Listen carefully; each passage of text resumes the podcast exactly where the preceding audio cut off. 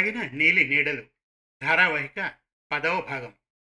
రచన అయ్యల సోమయాజుల సుబ్రహ్మణ్యం. కథాపటనం మల్లవరపు సీతారాం కుమార్. జరిగిన కథ. వెంకట్రామయ్య అనే రైతు కూతురు వెన్నెల. గుడి దగ్గర ఆమెను చూసిన రవిప్రకాష్ అనే యువకుడు ఇష్టపడతాడు. వెన్నెలను కలిసి తన భావాలు వ్యక్తపరుస్తాడు అతడు. మౌనంతో తన అంగీకారం తెలుపుతుందామె. తల్లిదండ్రులు వేరే సంబంధం చూస్తూ ఉంటే తన మనస్సులో మాట బయటకు చెప్పలేకపోతుంది. వెన్నెల వివాహం చంద్రంతో జరుగుతుంది. చంద్రం మాజీ ప్రియురాలు మనోరమ కనపడలేదనే వార్త గురించి మాట్లాడుకుంటారు. వెన్నెల ఆమె స్నేహితురాలు యమున. గతంలో మద్యం తాగి వచ్చిన చంద్రంతో మాట్లాడదు వెన్నెల. చంద్రం గురించి మాట్లాడుకుంటారు యమున ఆమె భర్త వంశీ. చంద్రంతో విడిపోవాలనుకుంటున్నట్లు చెబుతుంది వెన్నెల. ఇరువైపుల పెద్దలు కలుస్తారు. కొడుకునే సమర్థిస్తారు చంద్రం పేరెంట్స్. ఇక తొలగిన నీలి నీడలు ధారావాహిక పదవ భాగం వినండి. తొందరపడ్డావేమోనే? తన భర్త చంద్రం నుంచి నేరుగా వచ్చేసినట్లు వెన్నెల చెప్పడంతో యమున అన్నది. యమున ఆఫీస్ నుంచి వచ్చి రాగానే వెన్నెల ఆ విషయం చెప్పింది. యమున అప్పుడేమీ మాట్లాడలేదు. అవునా అన్నట్లు కళ్ళతోనే అడిగింది. లంచ్ టైంలో తినడం ముగించాక అందరూ ఏదో పని మీద బయటకు వెళ్ళారు. ఇక అక్కడ ఇద్దరే మిగిలి ఉండడంతో యమున అలా అన్నది. తొందరపడ్డానా? వెన్నెల క్షణం ఆలోచించి అన్నది. అనిపిస్తోంది నాకు. సాలోచనగా అంది యమున. ఇలా వారం రోజులు బాగా ఆలోచించి ఈ నిర్ణయం తీసుకున్నానే. అతడిలో మార్పు వస్తుందని నేను అనుకోవడం లేదు. ఈ మధ్య పార్టీలు ఎక్కువయ్యాయి మరీను. రోజు బాగా తాగి వస్తున్నాడు. చాలా ఇబ్బందికరంగా ప్రవర్తిస్తున్నాడు. భరించడం నా వల్ల కావడం లేదు. మా అత్తగారు మాత్రం తన కొడుకు మేలిమి బంగారం అంటోంది. ఎటొచ్చి నేనే మిడిసి పడుతున్నానట. తన కొడుక్కి విడాకులిస్తే నిమిషాల్లో పెళ్ళి చేస్తుందట. ఆడపిల్లలు సంతలో బోలెడు మంది వరుసలో నించున్నట్లు మాట్లాడుతోంది. ఆ ధోరణి చూస్తే నాకు చిర్రెత్తుకొచ్చింది. ఇక నా వల్ల కాదు. కావడం లేదు కూడా. ఏదైతే అది అయిందని మొన్న శనివారం నాడు రాత్రి నేను వేరే ఫ్లాట్కి మారిపోయాను. నీకు నిన్న ఫోన్ చేసి చెబుదామనుకున్నాను. ఆదివారం నాడు నీకు తలనొప్పి ఎందుకని చెప్పలేదు. నేను వెళ్ళే ముందు ఒక చీటీ రాసిపెట్టి వెళ్ళాను. రాత్రి పది గంటలయింది చంద్రం అప్పుడు ఇంటికి వచ్చినట్లున్నాడు. చీటీ చూసి ఫోన్ చేశాడు. నేను లిఫ్ట్ చేయలేదు. నిన్న పొద్దున ఫోన్ చేశాడు. మంచి పద్ధతి కాదు. ఇంటికి రా అన్నాడు. నేను రానన్నాను. ఫోన్లో తిట్టాడు. నేను తిట్టాను. అంతే. ఫోన్ కట్ చేశాను. చెప్పింది అశ్రు నయనాలతో వెన్నెల. అవన్నీ చూస్తూ అక్కడే ఉండమని చెప్పను కానీ ఇలా జరిగి ఉండకూడదు అనిపిస్తోంది నాకు. యమున అన్నది. అవును. అలా జరిగి ఉండకూడదు. హాయిగా భర్తతో ముద్దు ముచ్చట్లతో భర్త కౌగిలిలో గువ్వ పిట్టలా ఒదిగి ఉండాలి గాని ఇలా విడివిడిగా ఉండడమేమిటి? నా కర్మ కాకపోతే. వెన్నెల అంటూనే ఒక్క ఉదుటున ఏడ్చేసింది. ఓదార్పుగా చేయి వేసింది యమున. శాశ్వతంగా విడిపోవాలని లేదే కానీ ఇలా కొంతకాలం దూరంగా ఉంటేనన్నా చంద్రంలో మార్పు వస్తుందేమోనన్న ఆశ. మనిషి లేకపోయినప్పుడే ఆ మనిషి విలువేమిటో తెలుస్తుంది కదా? చెప్పింది వెన్నెల. నువ్వు అన్నది నిజమే.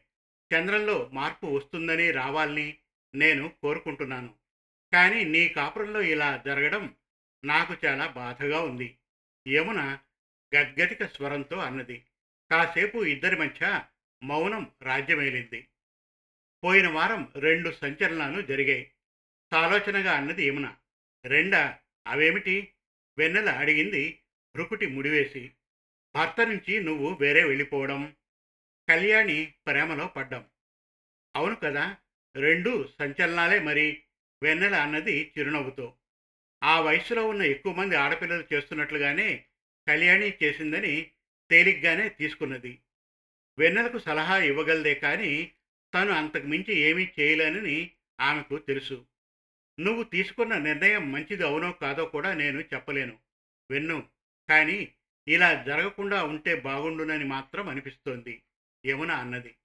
ఆ మాటకొస్తే నేను ఖచ్చితంగా చెప్పలేనే ఏమో నేను తీసుకున్న నిర్ణయం చాలా రైట్ అని తను లేచి అన్నది వెన్నెల. రాత్రి చాలా పొద్దుపోయింది. పది గంటలు కావస్తోంది. ఎఫ్ఎం రేడియో వివిధ భారతి పెట్టింది. అనౌన్సర్ చెబుతోంది. అనుపమ సినిమా. గీత రచయిత కైఫీ అజ్మి. సంగీతం హేమంత్ కుమార్. పాడినవారు లతా మంగేష్కర్. ఆహా ఏమి పాట? ఒకసారి నాన్న ఒళ్ళో కూర్చొని విన్న పాట. మళ్ళీ ఈ సమయంలో. కాస్త నెమ్మదించవే మనస్సా ఉద్రేక పడకు. ఎవరో వస్తారులే. అతడి ఒంటి సుగంధం అంతా గాల్లో వ్యాపిస్తూ ఉంది. అతడి పదన్యాసాల చప్పుళ్ళతో ఆశయము ఉంది. నన్ను అందంగా సింగారించుకొని మరి ఎవరో వస్తారులే. అతడి నీడలన్నీ నన్ను తాకుతున్నాయి సుమా. గుండె నిండా అన్ని ప్రేమ గీతాలే కదా. ఎవరో వస్తారులే. నా స్వప్నాల వాకిట్లో అన్నీ ప్రేమ గీతాలే కదా. ముందుగా అలిగిపోతాను. బాగా తిప్పలు పెడతాను. అతడు బుజ్జగించాకే ఒప్పుకుంటాను. ఇలాంటి క్షణాల్లో గుండె మీద ఏం అధికారం ఉంటుంది చెప్పు? ఎవరో వస్తారులే మరి. యాభై ఐదేళ్ళ క్రితం అందాలను ముచ్చట్ల రూపంలో ఆర్తిగా చెప్పాలనుకుంటే విని ఆహా ఓహో అనేవారు ఎందరో. కాస్తంత ఓపిక చేసుకోవాలి కానీ ఏ తరం వారైనా మురిసిపోయే అందాల ముచ్చట్లు అవి. రసిక మిత్రులారా సంగీతం అమరమైనది. తరాలు మారినా కొద్దీ హంగులు ఢంగులు మారవచ్చు కానీ అసలు సిసలు సంగీతం చెవుల్లో జోరీగా గోలలా లొల్లి సంగీతంలా రెండు రోజుల రాజవైభోగం అనుభవించి అంతమైపోదు. ఒక్క మాట చెప్పాలంటే అలనాటి బంగారు యుగంలోని గీతాలు నిజంగానే గుండెలో గూడు కట్టుకున్న వరహాల పారిజాతాలు. ఆ గీతాలు ఆ అందాలు గ్రోలడానికి డాబా మీద వెన్నెల రాత్రులు అవసరం లేదు. మెచ్చిన ఆత్మీయులు గున్గునాయించినాంచనాలు ఆహా అనుకోని మనస్సు అరుదు. అనుపమ అంటే పోల్చలేనిది అని అర్థం. అక్షరాల అదే వాస్తవికత కూడాను. ఋషికేశ్ ముఖర్జీ హేమంత్ కుమార్ తరుణ్ ఘోష్ షర్మిలా ఠాగోర్ బెంగాలీ జీనియస్లు గీత రచయిత కైఫీ అజ్మీ వారు భావాలు నారనారాయణ జీర్ణించుకున్న స్వాప్నిక వాస్తవం ఎరిగిన కవి Dharmendra he man Punjab Jatt cinema ఎన్నో అవార్డులు రివార్డులతో బాక్సాఫీస్ హిట్ అయ్యింది. కుచ్ దిన్నే కహా ధీరే ధీరే లతా పాడింది. భీగి భీగి అనే చలాకి శశికళ గీతం. ఆశా భోంస్లే గొంతుకు నుండి జాలువారింది. ఏ దిల్కి సునో? సాక్షాత్తు హేమంత్ కుమార్ గీతాల్లో ప్రముఖమైనది. షర్మిల ధర్మేంద్రల నటన కోసం అనుపమ వెండి తెర మీద జ్ఞాపకాల బంగారు తోరణాలు కట్టింది. అదంతా ఒక ఎత్తు. పియానో మీద సురేఖ పండిట్ గోముగా పాడితే తరుణ్ బోస్ తన్మయత్వంగా వినే అలనాటి అందాలు పట్టుకొని అంటుకొని రమ్యమైన ప్రణయ గీతమిది ఒక తరం అంటే ఇంకో తరం అనొచ్చు. కానీ ఓపిక చేసుకుని వినే తరం వారైనా సరే జీవితంలో అలనాటి సురేఖ పండిట్ తారసపడితే బావుండు అనుకుంటారు. ఇది నిజం. షరతు ఒకటే మన ఇంట బయట రొమాన్స్ ఉండాలి. మధ్యాహ్నం పన్నెండు కావస్తోంది. మీరిద్దరూ ఎన్ని గంటలకు వెళ్ళారు? ఏసీపీ యాదిరెడ్డి అడిగాడు రవళిని నిదానంగా. మనోరమ అదృశ్యం కేసుకు సంబంధించి విచారణలో భాగంగా ఏసీపీ యాదిరెడ్డి ఆ రోజు రవళిని తన కార్యాలయానికి పిలిపించాడు. అంతకు ముందు మనోరమ పనిచేసే ఆఫీస్కు వెళ్ళి ఆమె గురించిన వివరాలు తెలుసుకున్నాడు.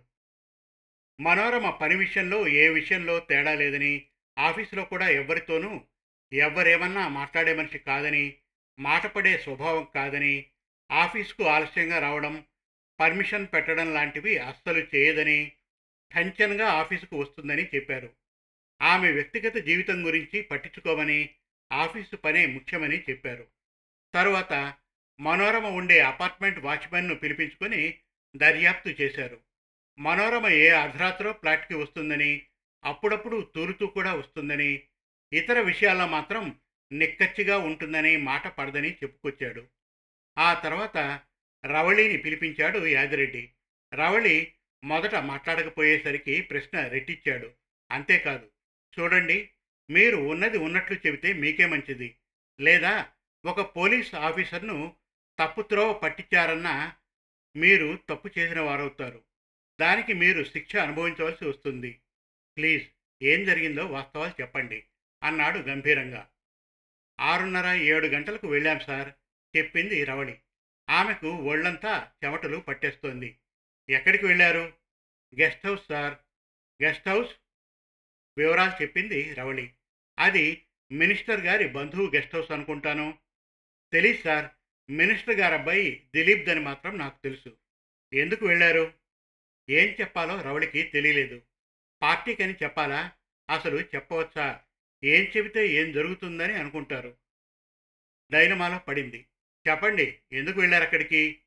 ఊరికే కాలక్షేపానికి వెళ్ళాం సార్ అంటూ చెప్పగలిగినందుకు హమ్మయ్య అనుకున్నది. అలా ఇంతకు ముందు వెళ్ళారా? నేను వెళ్ళలేదు సార్ వాళ్ళు వెళ్ళారట. వాళ్ళంటే ఫ్రెండ్స్ ఇంకో ముగ్గురు సార్. ఎవరు వాళ్ళు? మిగిలిన నలుగురిలో మా రమ్ బ్యాచ్లో ఊర్మిళ మనోరమ మగాళ్ళలో చంద్రం దిలీప్. ఆమె చెప్పింది భయం భయంగా. యాదిరెడ్డి నోట్ చేసుకున్నాడు.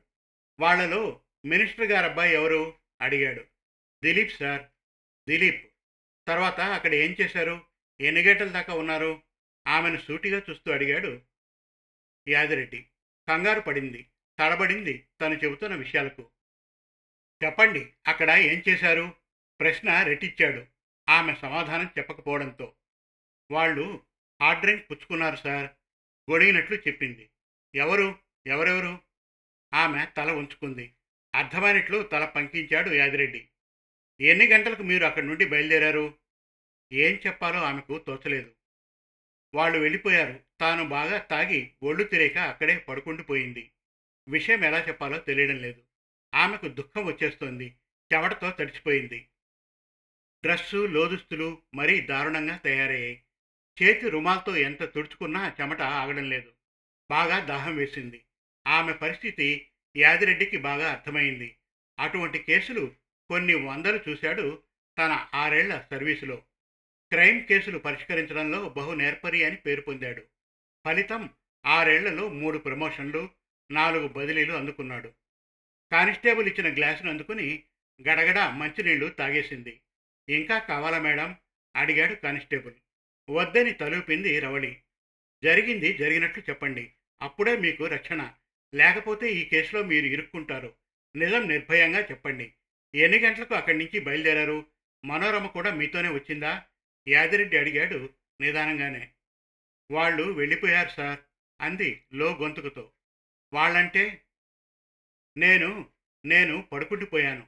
మిగతా వాళ్ళు వెళ్ళిపోయారు. అతడికి పరిస్థితి అర్థమైంది. వాళ్ళతో పాటే మనోరమ కూడా వెళ్ళిపోయిందా? అడిగాడు సూటిగా. ఆమె మొహంలోకి సూటిగా చూస్తూ. వెళ్ళిపోయిందట సార్. నేను పడుకుండిపోయాను వాచ్మెన్ చెప్పాడు మర్నాటి ఉదయం. ఇక రవల్ని ఏమీ అడగలేదు. ఆమె చెప్పిన సమాధానం తను అడగవలసిన ప్రశ్నలు అన్నీ నోట్ చేసి కాగితం మీద ఉత్తరం రాసి ఆమె చేత సంతకం పెట్టించుకున్నాడు. బ్రతుకు జీవుడా అనుకుంటూ లేచింది. తన డ్రెస్సుతో సహా లోదుస్తులన్నీ స్నానం చేసినట్లు చెమటతోనే తడిచిపోయాయి. అప్పుడే మరీను మెన్సెస్ వచ్చేసింది. Over bleeding. ఛా! దీని స్నేహం చేయడమే తప్పయింది. దీంతో వెళ్ళడమే నేను చేసిన పెద్ద తప్పు. వెధవ మందు అలవాటు చేసుకున్నాను. ఛీ పాడు.